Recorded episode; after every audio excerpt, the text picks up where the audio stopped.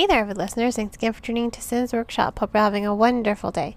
Today we're going to be talking about The Theft of Sunlight, which is the sequel to Thorn. Now, if you remember my review of Thorn, I had a lot of mixed feelings about it, uh, just because it was a retelling of The Goose Girl while also incorporating the author's own cultural folklore. But my issue with that novel was it took way too long to develop with Theft of Sunlight, I don't think that's the case. And I have to say, I really enjoyed this story a little bit more than I did the first one. So I really do think it is a great sequel for that alone. But the other reason I loved this book was because of how it just carried the story forward.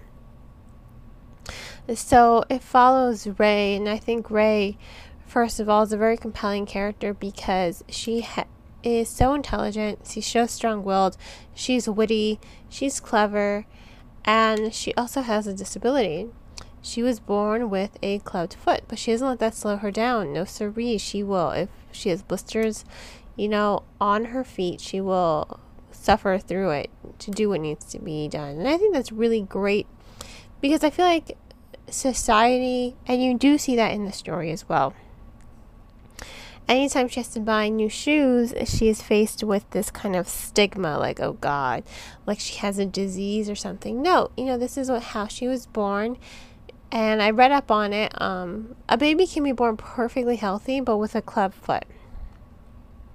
And it's not always easy to fix during surgery, so a lot of people, you know, don't do it. So, I thought that was very compelling. You're seeing a protagonist with a very visible disability drive the story forward. And I really liked that the author is giving representation to persons with disabilities because, like I said, I think that there's the stigma um, with people who have disabilities or mental illness that they kind of see these people as lesser than. And I don't think you, you, do they need some help? Yes, on occasion they do, but for the most part, they can take care of themselves. And Rae proves that. She proves that she can take care of herself. She proves that she is more than willing to handle her own, and she can handle her own. She is very strong, and that sets her apart from Alyrra from the first novel as well. And I'll talk a little bit more about that in a second because it does, it kind of goes hand in hand with what I want to talk about next with the story. So, this is the sequel to Thorn, like I said. And when I first read it, I didn't think, like, I, I read the synopsis. So I had an idea, oh, it's going to take place in the same world as Thorn. But I didn't think Alyrra from the first book was going to be heavily represented in this book. I thought, oh, it's just going to exist in the same world. Maybe we'll hear of Alyrra, and we do early on. We hear from we hear of Alyrra, so you kind of get that impression. But when they kind of start to mingle, you know, her friends, her thieving friends, Red Hawk, Alyrra's thieving friends, you know, people who helped her survive when she was the Goose Girl when you really see these two people interact, you get to see how different they are. You get to see how different their narratives are. And you already get that from the beginning because they both grew up very differently. Alyrra grew up abused and neglected by both her mother and her brother. I mean, her mother is a piece of work.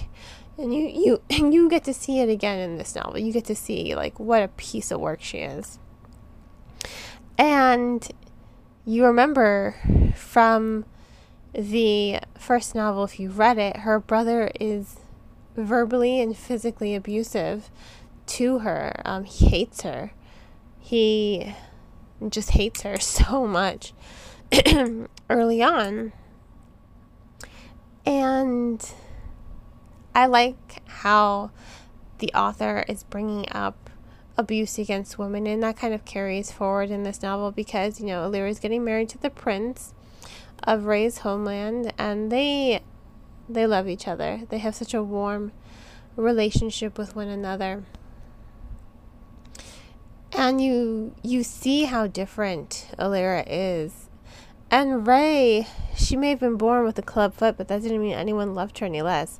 Was she teased and bullied by the people in her village? Yes, she was. But she still had a great support system at home. She had a mother and father and two sisters who love her. She has really good friends outside of her family.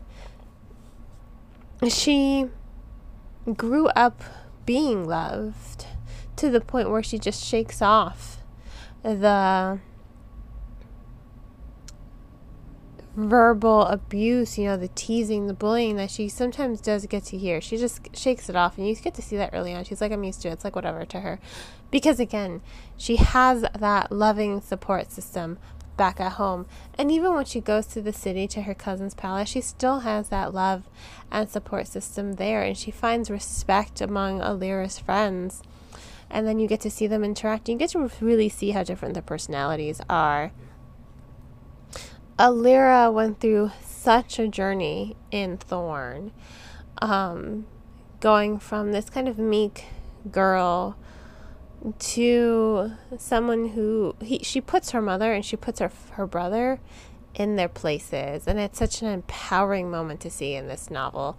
Uh, if if anything, read the novel just to get to that moment because gosh, it's it's such a stiller moment when she's just like, no mother, no brother. And it's standing up for herself to see this girl who's so abused and neglected growing up by two people who are supposed to love her finally say no and stand up to her stand up to them it's such a great moment for the story and then Rae, she never backs down. So she goes to the city for her cousin's um not her cousin's wedding. She's going for the wedding of, you know, Alyrra and the prince and she's going to stay with her cousin. Her cousin married pretty high. She married a great guy who was like best buds with the prince and why Rae's going there because her her for the wedding, yes. Her cousin's also pregnant, too. And also, she has to go investigate these snatchers. Now, we heard about the snatchers in the first novel. But the first novel was really dealing with these issues of abuse against women, you know, crimes against women. This one's dealing more with kidnapping children and selling them into slavery, you know, girls for brothels and uh, prostitution, boys for work, and you know, maybe even prostitution. We don't know. So you're seeing more of that, you know, crimes against these children, that they're being snatched, and no amount of magic can find them. So she goes there because she needs to investigate this. Her best friend's little sister has been snatched, disappeared. No one knows where, no one saw anything. And in her small little village, it's such an unheard of thing. So she goes to the, to the city because she wants answers. She needs to find her sister, her friend's little sister. She needs to put this. She needs to get the king to raise the alarm and start really investigating because she feels like they're not doing anything. And what she discovers is a huge mystery with the Snatchers. You know, she discovers power. She discovers the magic. She discovers how thieves kind of just take justice into her own hand. And at first, she's kind of apprehensive about that, but she comes to see, you know, sometimes it's necessary. When your government is failing you, sometimes you turn to the thieves who seem to care more, like Red Hawk and his band of people. Because not all thieves are created the same. You've got the scholar, Red Hawk, and then, uh, God, I can't remember that the the three fingered man, I can't remember his name. They're all very different, and the only one who really seems to care about his community is Red Hawk. And I like that because you're seeing the difference, you know, not everyone who's a thief or anyone who's a criminal is bad. So I think of Red Hawk as more of like Red um, Robin Hood and his band of thieves. That's how I equate them. And the other ones, you know, they're just bad. They're just in it for greed. They are in it just for greed and power. That is how I see them, and that's how you differentiate between them. But Rae is seeing how sometimes to save an innocent life, your hands have to get a little dirty. And she does see that. And I like her personal growth for the story. Now, as for the story, the way it connects to Thorn so strongly, you're really seeing such a strong and rich development of the story that was start that started in the first novel. The first novel, again, it was a retelling of Goose Girl, focusing on abuse against women, um, crimes against women, and here it's like the author just took her idea and she's just running with it now. She's just, I'm going to tell a story.